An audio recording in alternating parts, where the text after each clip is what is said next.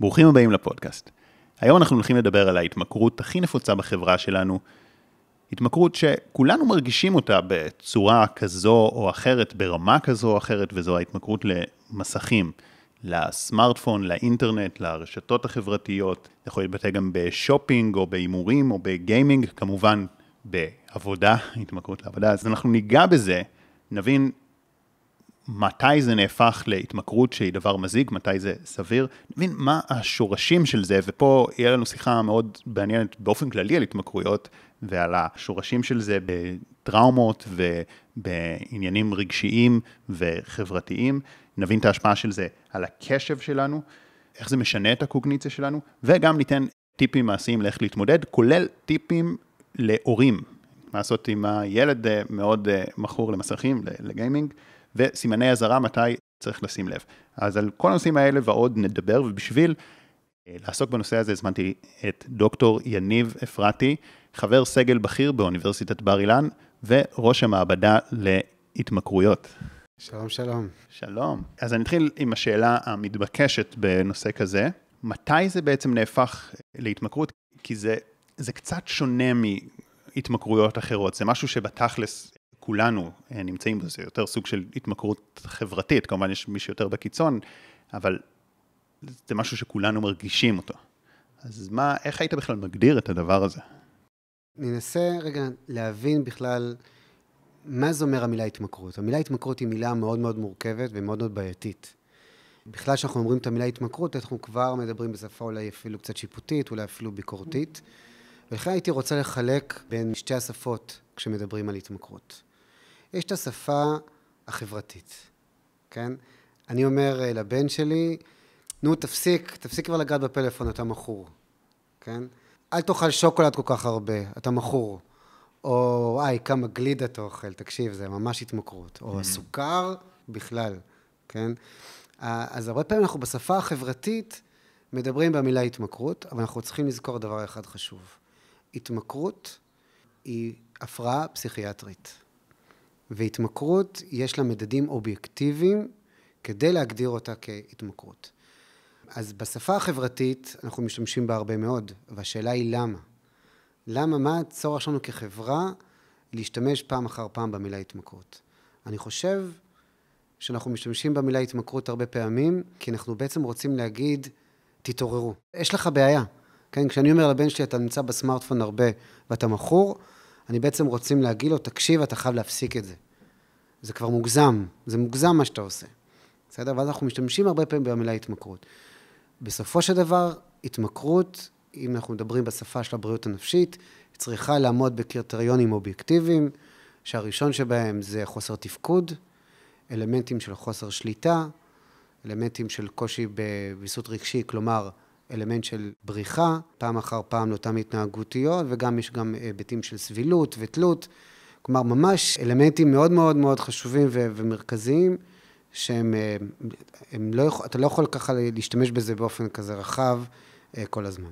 כן, אז זה מצוין שאמרת את זה, ובאמת בפרק שלנו היום אני רוצה שנתמקד בשני הדברים. זאת אומרת, אה, גם במושג החברתי, שזה בעצם מה שאמרתי שכולנו מכורים, לא, לא כולנו מכורים על פי ההגדרה של ה-TSM, שזה ממש פוגע בנו בצורה משמעותית בתפקוד, אבל ממש הרוב הגדול של אנשים זה כבר כן פוגע להם בקשב, זה כן עושה כל מיני אה, השפעות, ו, וזה טוב שנתעורר, זה טוב שנשים לב לדבר הזה, כי יש מה לעשות, אבל גם נדבר על האנשים שאצלם זה, זה קצת יותר קיצוני, וכמובן גם בתכלס זה לא באמת איזה דיכוטומי שעוברים איזה קו שממנו זה התמכרות ולפניו זה לא, זה יותר איזה ספקטרום רחב. ואנחנו אה, נדבר על כל הדברים האלה, ואולי שאלה ראשונה בהקשר הזה, שעדיין עוזרת לנו להבין מה סוגי ההתמכרויות למסכים, איפה רואים את זה, אולי יש לך גם אה, מספרים בתור חוקר. כן, אז uh, באמת uh, היום כבר, אתה יודע, פעם דיברו על התמכרות לאינטרנט, היום מדברים התמכרות באינטרנט. ואז אנחנו מדברים על סוגים שונים של מסכים. מחקר שעשיתי על שנת הקורונה שהייתה ב-2020, אה, בדקתי אה, גילאי 13 עד 19, ושם באמת ראינו, אם ניקח, בוא ניקח את, ה, את המספרים החזקים, כן, בהקשר של המסכים, אז זה אולי המספר הכי חזק והכי מפתיע, אני מוכרח לומר, מאוד מפתיע. 70 אחוז בגילאי, שוב, 13 עד 19, דיווחו שהם מכורים לרשתות חברתיות. שאיך מדווחים על זה? כן, מן הסתם, מניח שאתה לא שואל אותם, האם אתם מכורים? נכון, נכון, שאלה מעולה. אה, באמת, דיברתי על הגדרה עצמית של התמכרות, אבל על פי ארבעה מדדים אובייקטיביים. האם זה מנהל אותך? האם אתה, לא, האם אתה יכול להפסיק? האם אתה ממשיך למרות הסיכון בדבר? ובאמת, אם נשתמש רגע, נהיה טיפה במחקר, זה לא באמת שאלון מאוד עמוק שבודד את כל המדידים של, של התמכרות, ולכן זה הגדרה עצמית של התמכרות. אבל עדיין, אנחנו רואים כאן ארבעה מדדים אובייקטיביים, ששם לפחות בני הנוער, או סליחה, 13 עד 19, אמרו, אנחנו חושבים שיש לנו בעיה עם זה. אז אתה יודע, אז, אז לא משנה אם זה התמכרות או לא התמכרות בפועל. אם אנשים אמרו 70 אחוז, אנחנו שם וקשה לנו עם זה. ובדרך כלל אנשים עוד נוטים להכחיש את הבעיות שלהם כן. ולא לראות את זה. נכון. אז אנחנו מדברים על 70 אחוז כאן, אנחנו מדברים על 30 אה, אחוז גיימינג, משחקי רשת, שנרחיב על זה עוד, אנחנו מדברים על אה, שופינג, 46 אה, אחוזים, מיניות 15 אחוז, הימורים היה 3 אחוזים. כלומר, יש לנו כאן כל מיני התנהגויות בתוך המסכים. רשתות חברתיות, בחנתם ווואטסאפים? אז רשתות חברתיות זה היה 70 אחוז. כן. אה, אוקיי, זה היה 70 אחוז, ושזה כלל אה, הכל. כן. טיק טוק ווואטסאפ כן, ואינסטגרם. כן, זה באמת הממכר אה, ביותר, זה בנוי ככה. אז שוב, אנחנו בסוף נדבר באופן ממש ספציפי על, על ילדים וגם טיפים להורים וסימני אזהרה וטיפים. כולנו בני אדם ועל כולנו זה משפיע, אז אני רוצה שרוב הפרק זה יהיה על כולנו. לפני שנדבר על מה גורם לזה ומה גורם גם למקרי הקיצון, שזה לרוב קשור לרגשות גם ועניינים רגשיים עמוקים יותר, הייתי רוצה לשאול על דבר שהרבה מאיתנו חווים לאו דווקא אה, טוב או רע, וזה ההשפעות של זה על הקשב שלנו והשפעות נוספות שיש למהפכה הזאת של המסכים. כדי לגעת בהשלכות, אנחנו חייבים לדבר, ב... גם כאן יש שתי שפות. שהן מאוד מאוד דיכוטומיות, ואני חושב שאני לא, לא נמצא לא כאן ולא כאן. אני mm-hmm. מנסה אה, לשאוף תמיד לאיזון. כלומר, יש את השפה הדיסטופית, שמספרת לנו שהנזקים הם חמורים מאוד. וגם פוגעים במוח, ופוגעים בקשב, וביכולת הוורבלית שלנו, ובדיכאון. מדי פעם מתפרסמים גם מחקרים שככה מנסים אה, לגעת בכותרות הללו. יש גישות אוטופיות לחלוטין, שמדברות על כך ש... אני אשתמש ככה במילה הכי אוטופית שיש.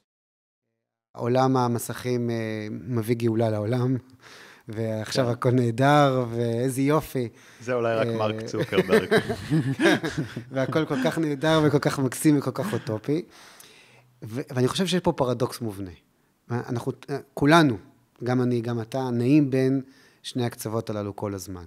כלומר, מצד אחד, אנחנו חושבים שהעולם האינטרנטי ועולם המסכים הוא מדהים. אה, תסכים איתי על זה. הוא נכון. עולם מדהים ועולם חשוב, קידם אותנו כל כך הרבה בעולם, ומצד שני הוא הביא איתו גם אה, קשיים, כן, אה, ש- שקיימים והם אובייקטיביים שנמצאים שם. אני חושב שזה חשוב להביא את שתי השפות האלו, כי איך אנחנו בוחרים ל- לראות את זה?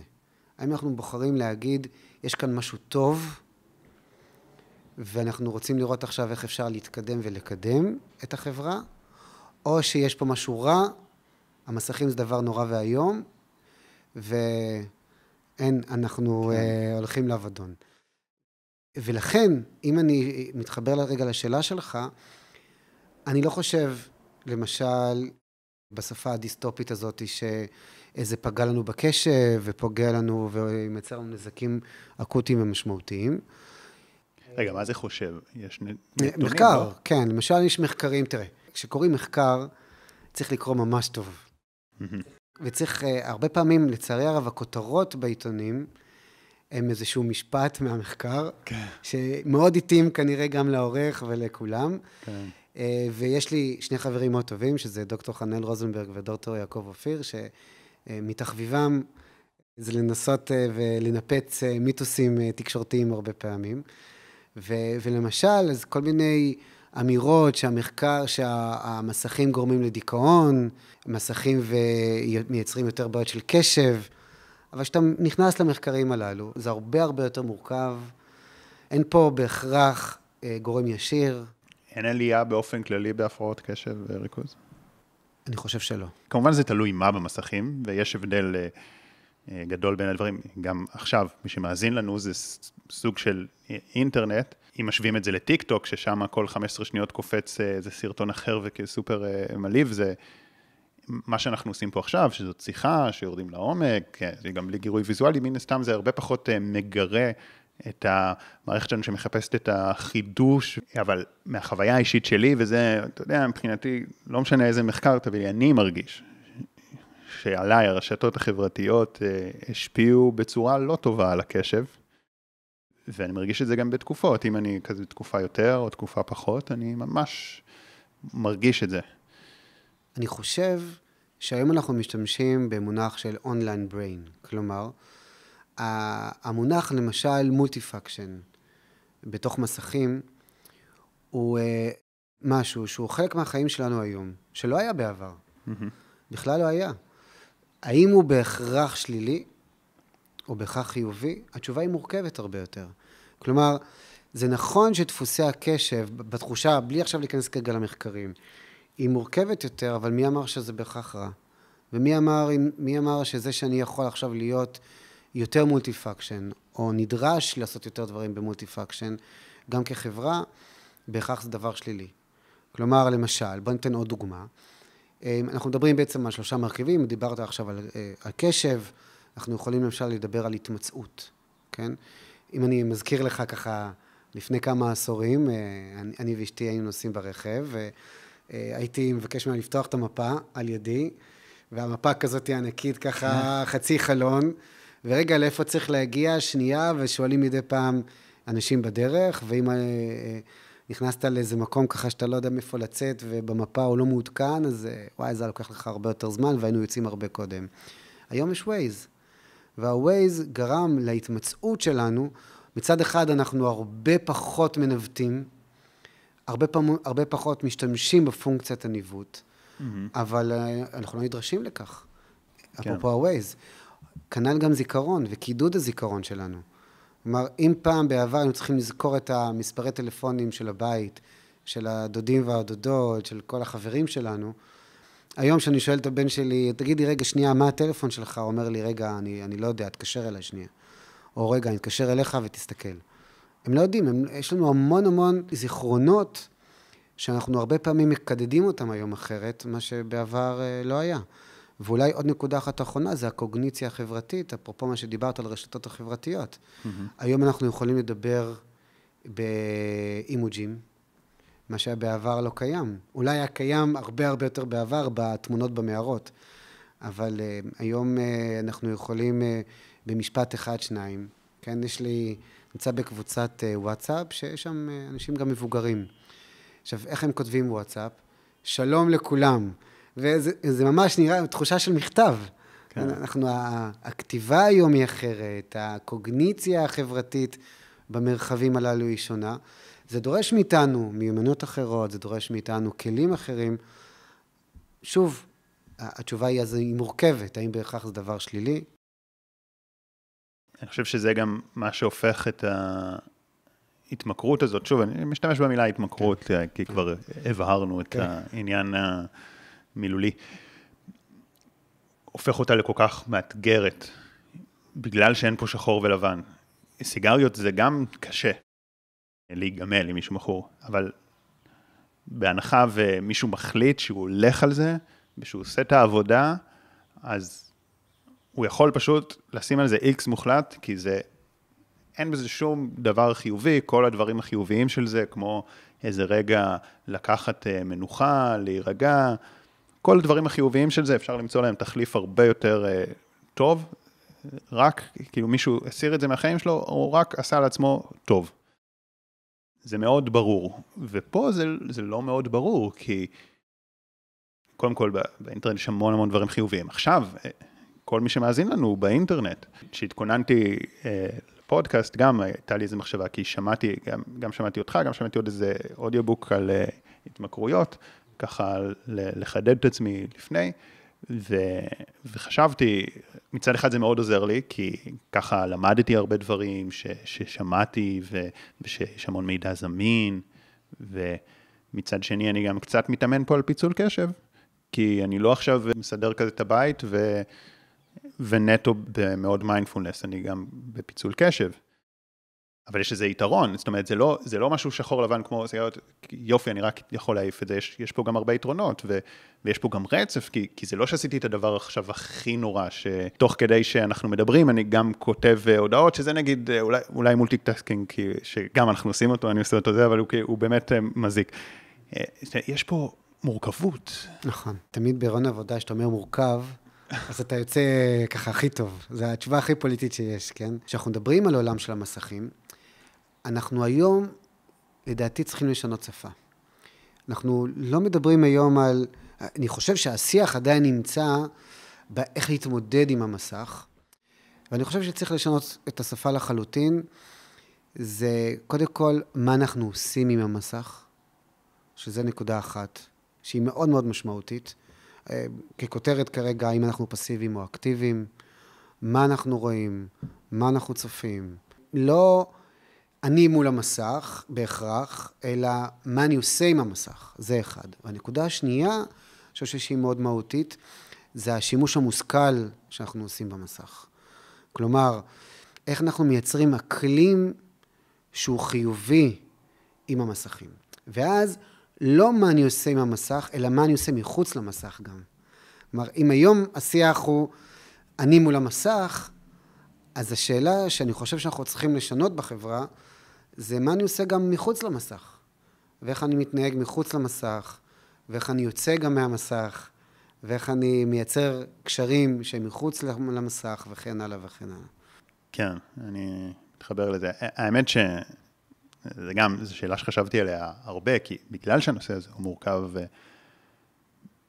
והוא גם בתחילת דרכו, זאת אומרת, אנחנו עוד לא יודעים עליו באמת הרבה, כי זה משהו בהתהוות.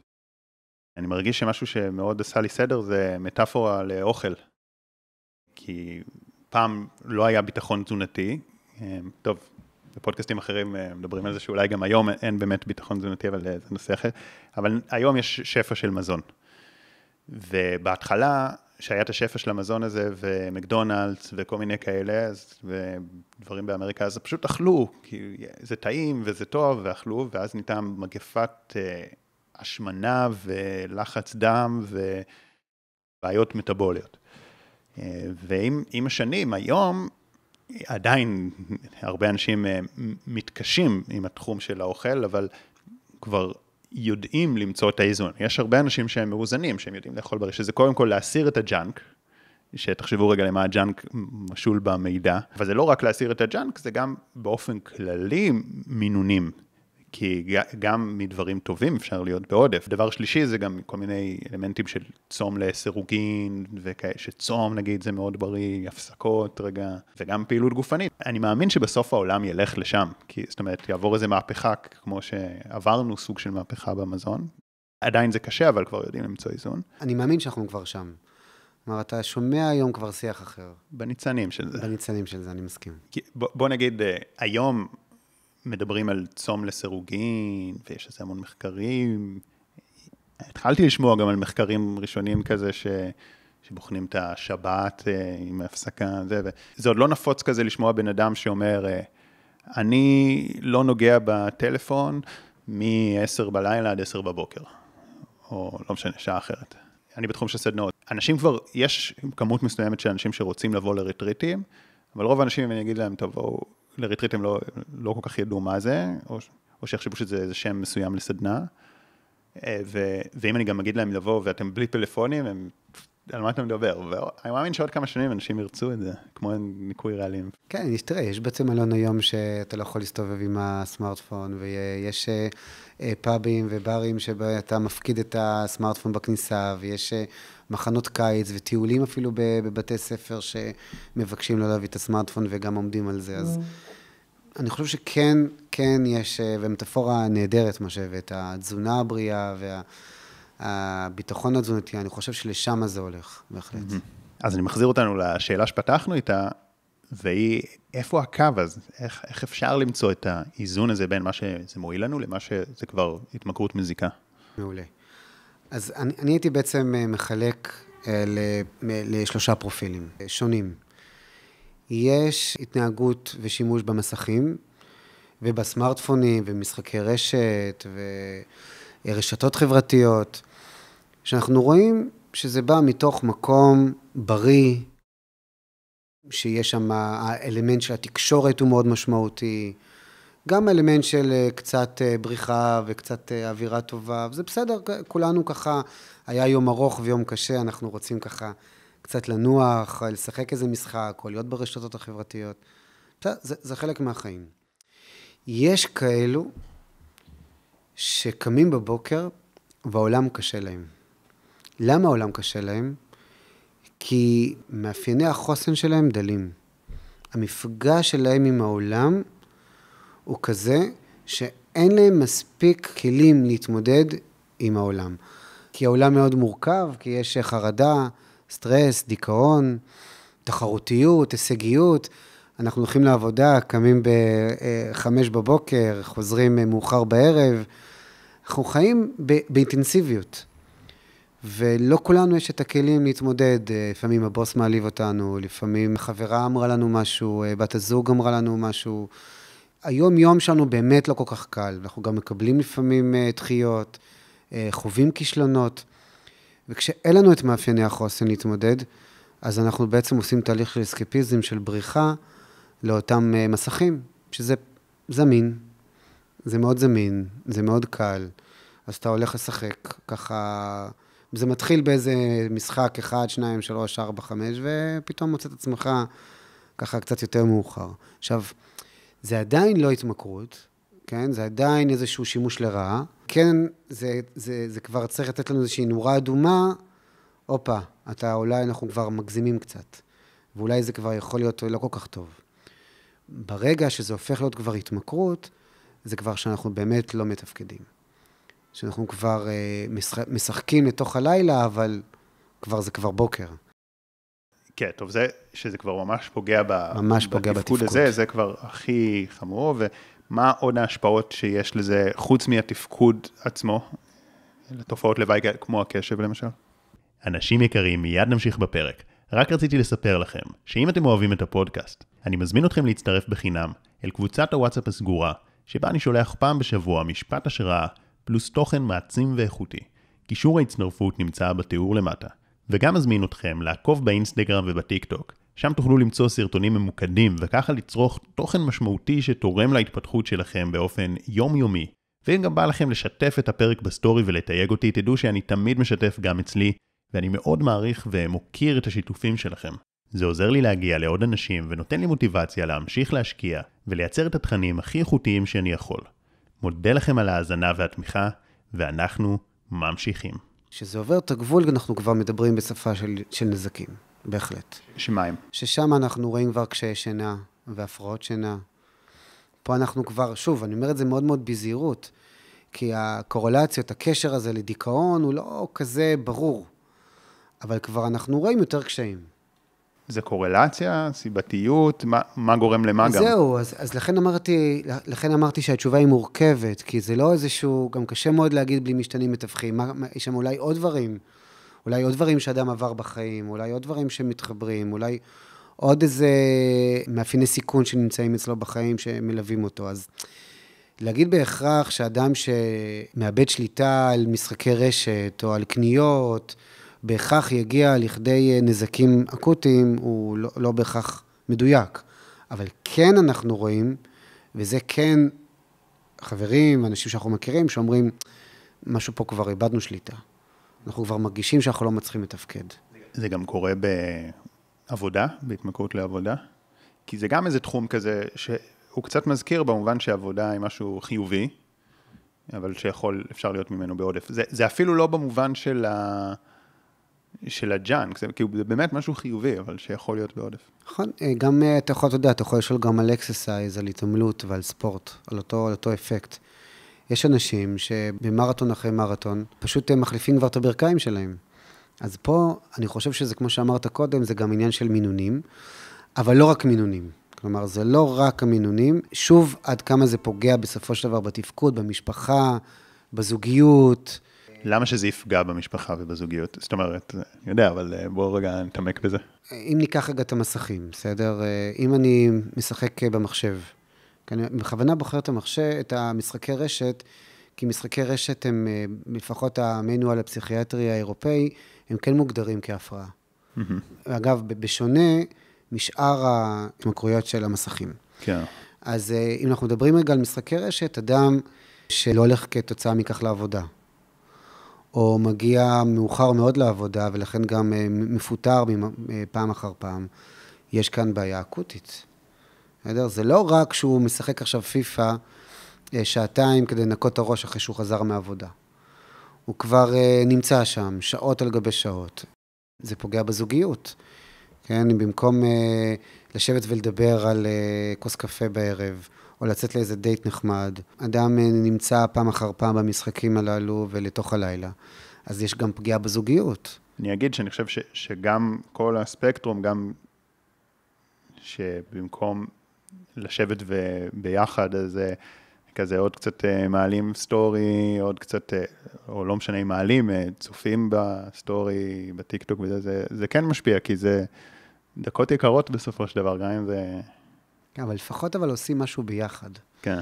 שזה גם, אתה יודע, יש פה רצף, כמו שאמרת, אז כן, ש, שזה באמת לא, זה לא נורא, אבל זה במשך זמן אפשר לראות את ההשפעה, אם לא מתייחסים לזה, אם לא כן. נות, מביאים לשם מודעות. ובהקשר הזה שאמרת שהוא היותר אה, קיצוני, אז מה, מה גורם לזה בעצם? כי זה, זאת אומרת, למה אז אנשים מסוימים מגיעים לשם? כי הנה, לכולנו יש אתגרים עם זה.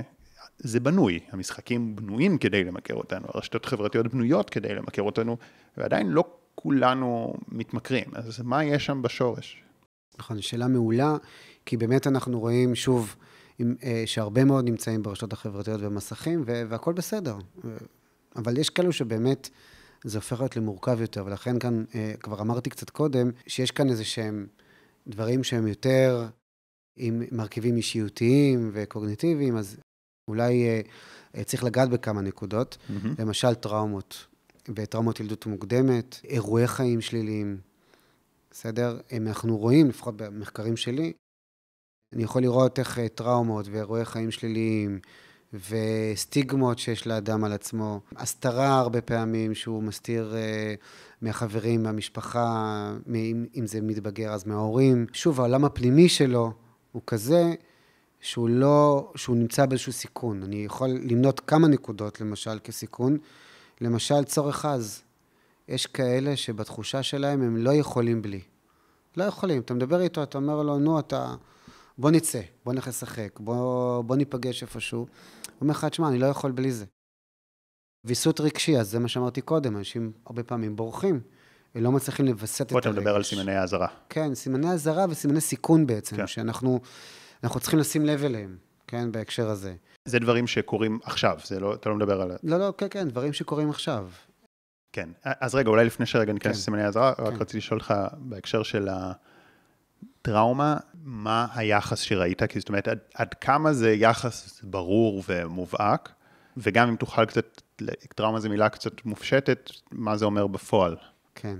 אז כשאנחנו מדברים על טראומה, על CTQ, זה שאלון שבודק אה, מספר פרמטרים, שזה התעללות אה, פיזית ונפשית ו- ומינית והזנחה.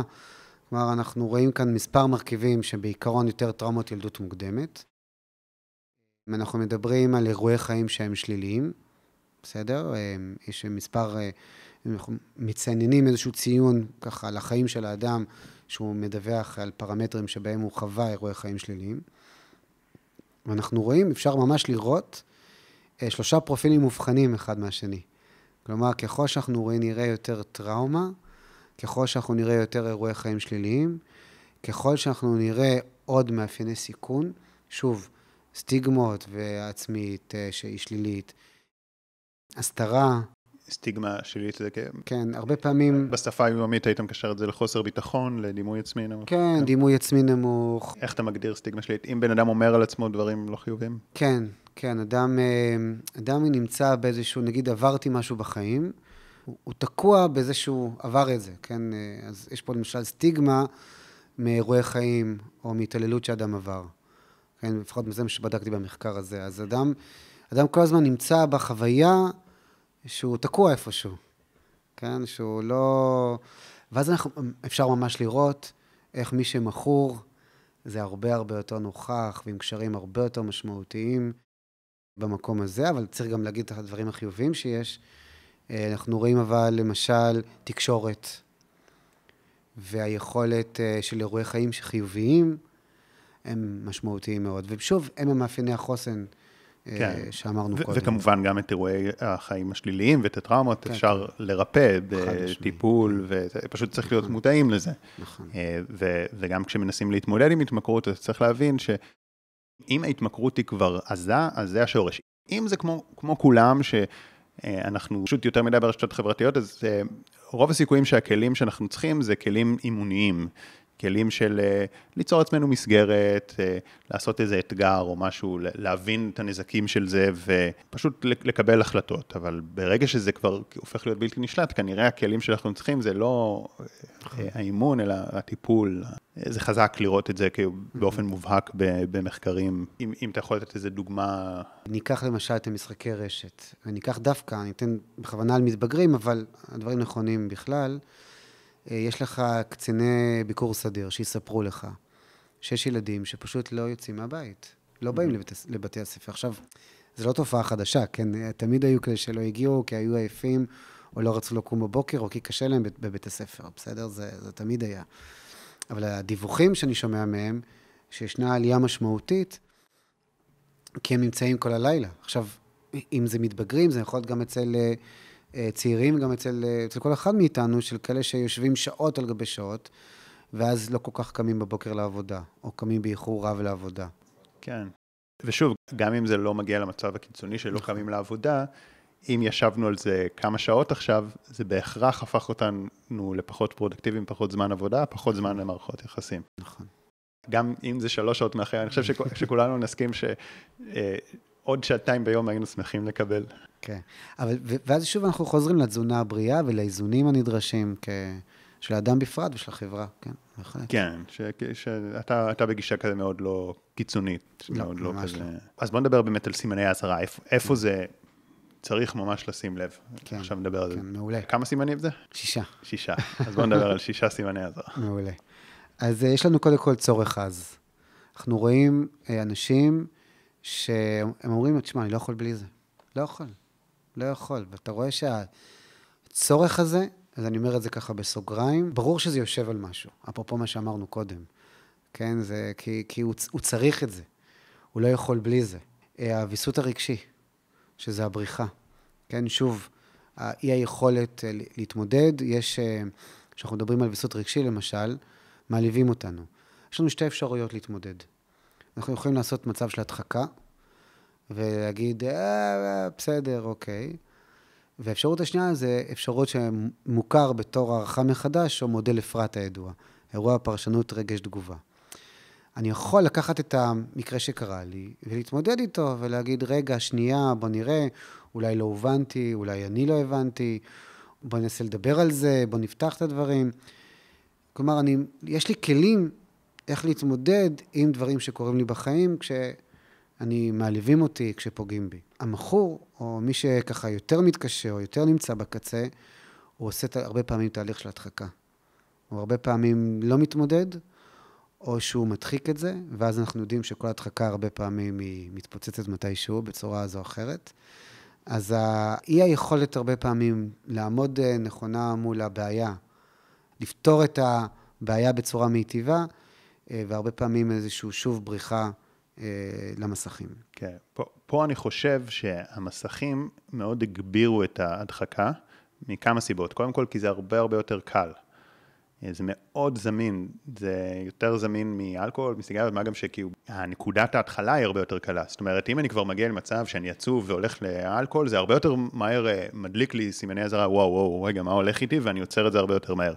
אבל אם אני כזה קצת uh, מרגיש מתח נפשי והולך, uh, לא משנה אם זה לגיימינג או לקרוא חדשות, או לשוטט בטיקטוק, כל אחד וההרגל שלו, זה מאוד בקטנה, כי זה הנקודת הידרדרות פה מתחילה במשהו שהוא הרבה יותר uh, סבבה ושגרתי לחלוטין ונורמלי, ולכן הרבה פחות אפשר לשים לזה לב, וזה גם הרבה הרבה יותר קל.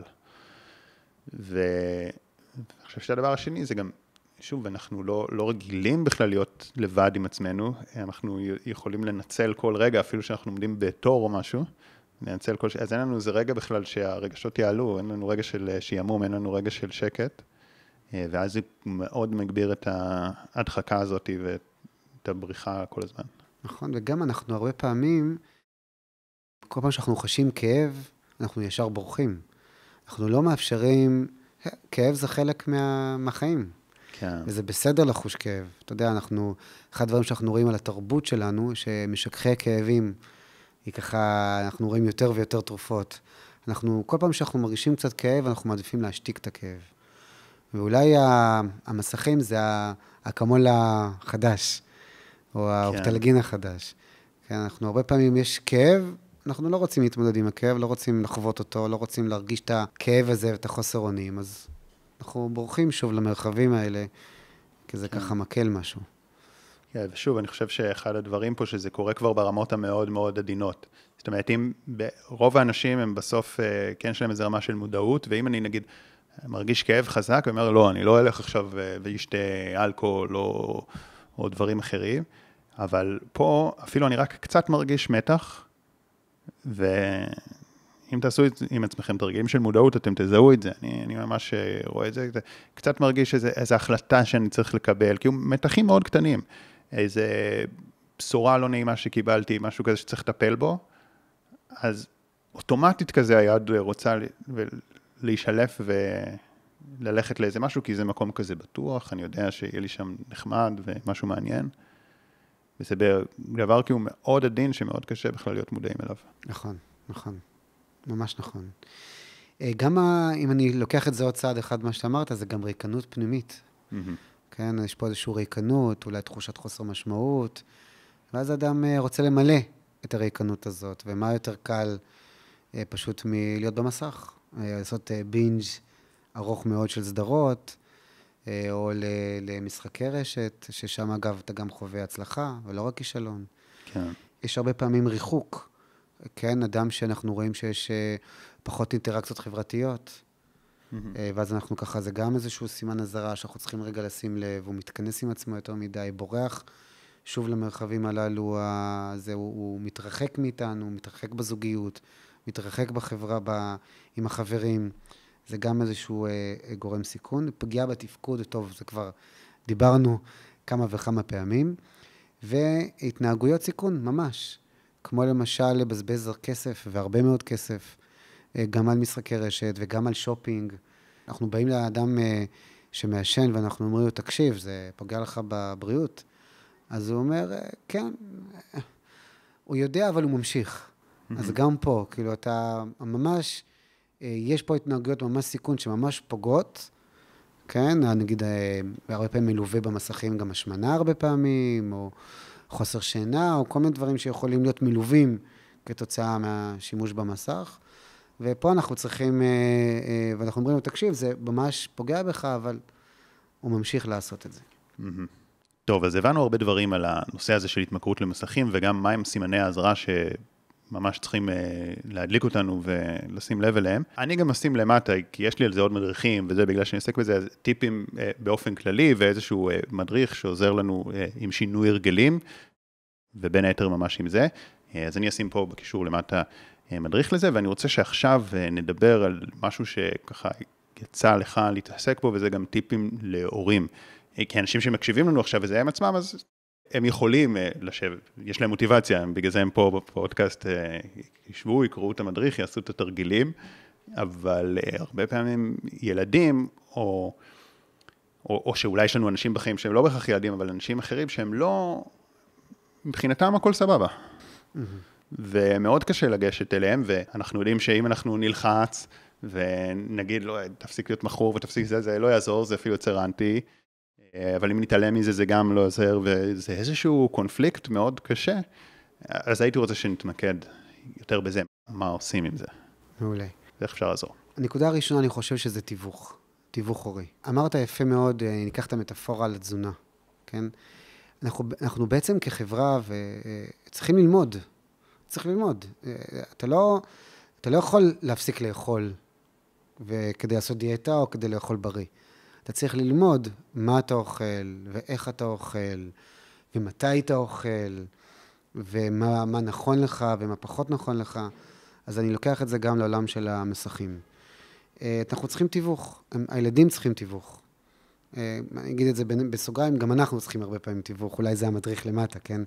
איך להשתמש באופן אה, מיטבי במסכים, מתי להשתמש. יש היום כל כך הרבה כלים שעוזרים לנו כהורים. אפליקציות שעוזרות על זמן מסך, אפליקציות שחוסמות אותנו מלהגיע לאתרים לא מבוקרים, שיש שם אלימות, שיש שם מיניות, שיש שם עוד הרבה דברים. אה, יש שם היום המון המון כלים שכבר קיימים, לא, לא צריך להמציא שום דבר, שהם עוזרים לנו ההורים לתווך באופן מיטבי, אם זה זמן המסך והמינון הנכון, וגם הרבה פעמים, אגב, זה נגיד אה, אה, משהו שקופץ לנו כל אחד מאיתנו במסך, הזמן המסך שלך השבוע היה, yeah. כן. זה משקף לנו משהו לפעמים, אה, זה ירד, אה, זה עלה. לא, לא, לא כולנו מתעכבים על זה יותר מדי, אבל זה גם איזושהי מראה מסוימת. אה, שיכולה הרבה פעמים לעזור לנו. ממש אה, עוזר. אז, אז אולי המראה הזאת גם יכולה, אנחנו המראה ל, לילדים, כי להם, הם לא כל כך יודעים, או הרבה פחות יודעים. אנחנו גם כחברה צריכים לדעת יותר, וגם כהורים צריכים לדעת יותר, אבל הם, הם עוד יותר ראשוניים בזה. אז הם עוד יותר צריכים את העזרה שלנו בגבולות, בזמנים ובתיווך הנכון. הנקודה השנייה זה אכיפה, אבל ברוח טובה. חברית, חיזוקים, לא, ב, אה, לא בצורה שלילית. כלומר, אפשר להגיד, איזה יופי, יצאת היום, שיחקת עם חברים, לא היית, היית ראיתי שהיית, כמו שדיברנו, שעה. שמתי לב שהיה פרסומת או מקום שבו, איזה סרטון שאני לא מרשה לראות וראיתי שאתה ניגשת אליי. למשל, אחד הילדים שלי אמר לי, קיבלתי לינק, לפתוח או לא לפתוח. שוב, אפרופו תיווך וגם אפרופו אה, אכיפה. אז לינקים לא פותחים, כן, זה גם כתיווך, אבל זה גם איך אנחנו אוכפים. לא נכנסים לכל דבר, לא נמצאים בכל מקום. אמ, יש זמנים ברורים, יש גבולות ברורים. אה, תשתית, כן, אה, לבנות, אה, תראו, זה, זה כבר הרבה פעמים התפקיד שלנו כהורים, לבנות שגרה, כן, ופעילויות. אי אפשר להגיד להם, טוב, אז אל תהיו במסכים, וזהו, להשאיר אותם ככה, כן? אז אצלנו למשל בבית, אנחנו למשל, יש איזו שעה שאנחנו עוצרים. שוב, מי שנמצא, יש, קודם כל יש תנועות נוער, יש עוד הרבה דברים מסביב, אבל יש שעה שאנחנו עוצרים את הכל בכל מקרה, לא משנה מה, למה, כמה, עוצרים, מסדרים את הבית, ארוחת ערב משפחתית, כאילו אנחנו מנסים להכניס לאיזושהי תשתית מסוימת. אנחנו שמים את, ה, את המסכים באיזשהו מקום מסוים. כן, בשביל זה צריך לבנות תשתית של זמנים, של סדר יום, של אה, פעילויות שונות ומגוון פעילויות שאפשר לעשות. כן, שזה גם אגב מתחבר למטאפורה עם המזון בצורה מושלמת, שאם אני רק מנסה להוריד את הדברים שמזיקים לי ולא לבנות לי איזה תפריט וסדר יום, זה יותר מאתגר. נכון, נכון, נכון, יפה. כמובן, כמובן, כמובן, וזה אגב, אני ממש במחקרים אה, מתחביביי, התקשורת. התקשורת ההורית היא כל כך משמעותית, כל כך משמעותית, איך לייצר אזור ללא מסכים, למשל פינת אוכל, או מטבח. אני אומר את זה גם לעצמי, כן? לא רק... אה, כן.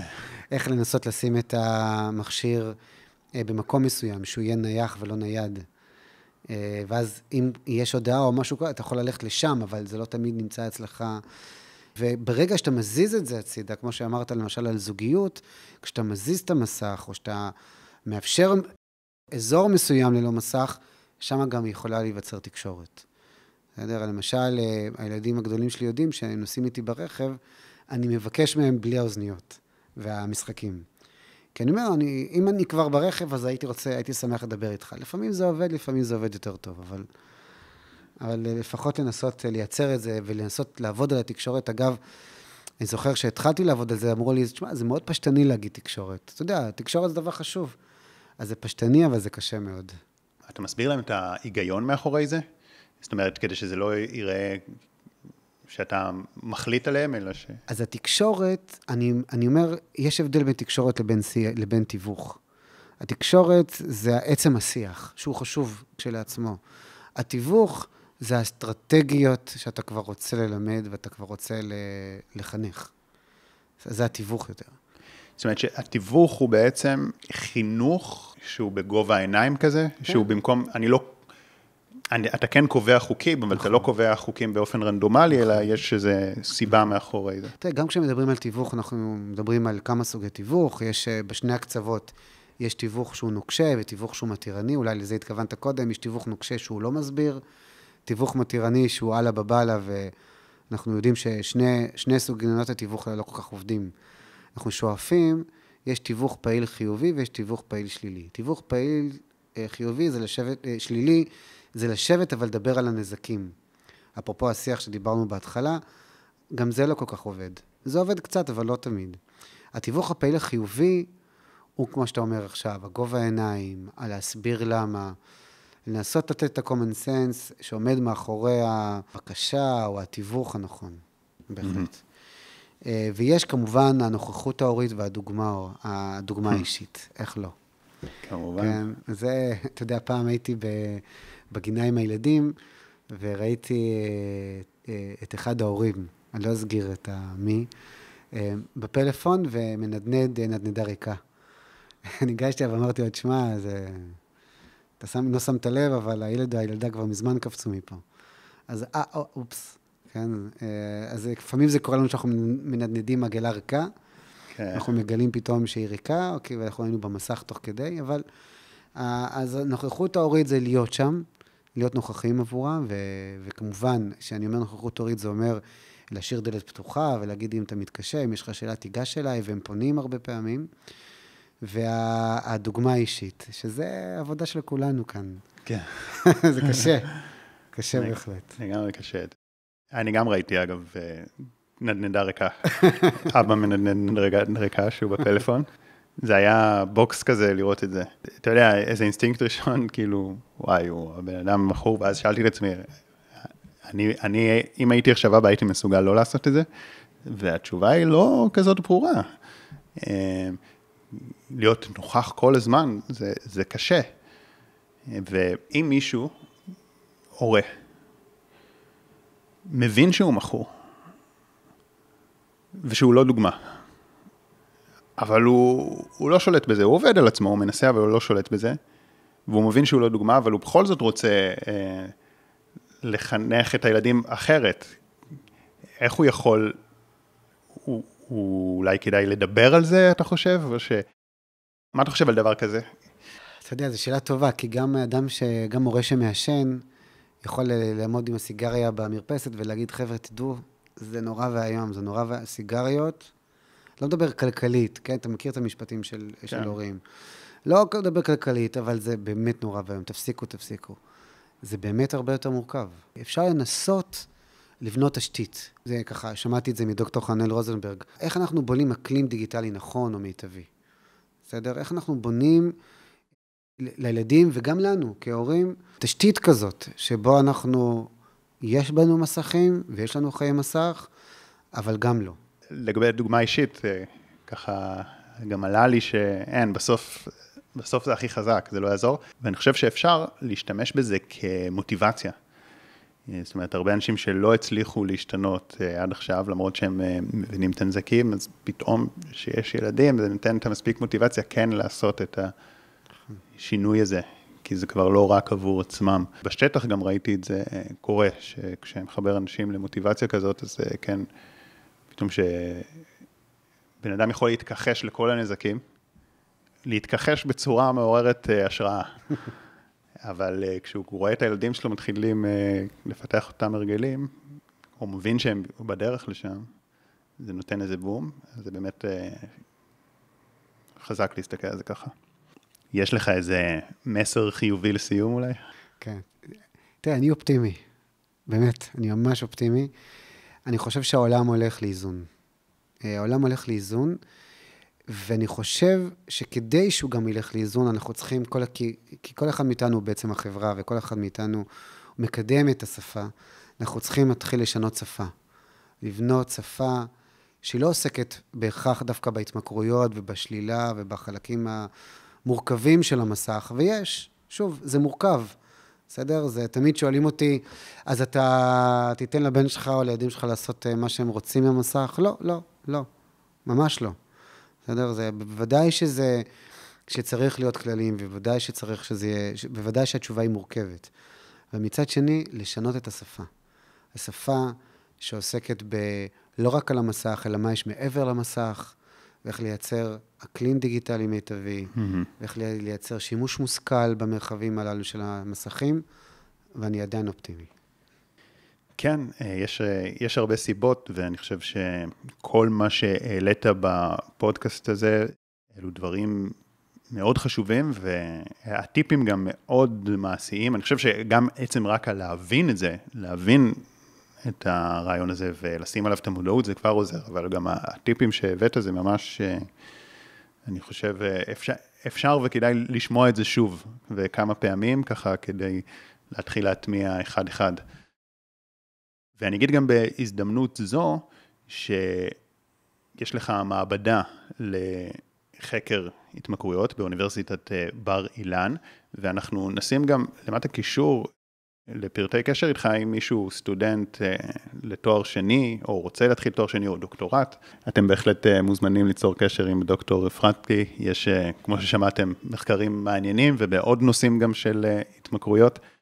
וגם, כמו שאמרתי, אני אשים קישור למדריך, אה, אם אתם רוצים עבור עצמכם ליצור איזשהו שינוי רגלים, אז יש אה, הרבה סיבות לרדת פה, להסתכל על זה, ואני אגיד שוב, תודה רבה, היה ממש מרתק וממש משמעותי, אז תודה.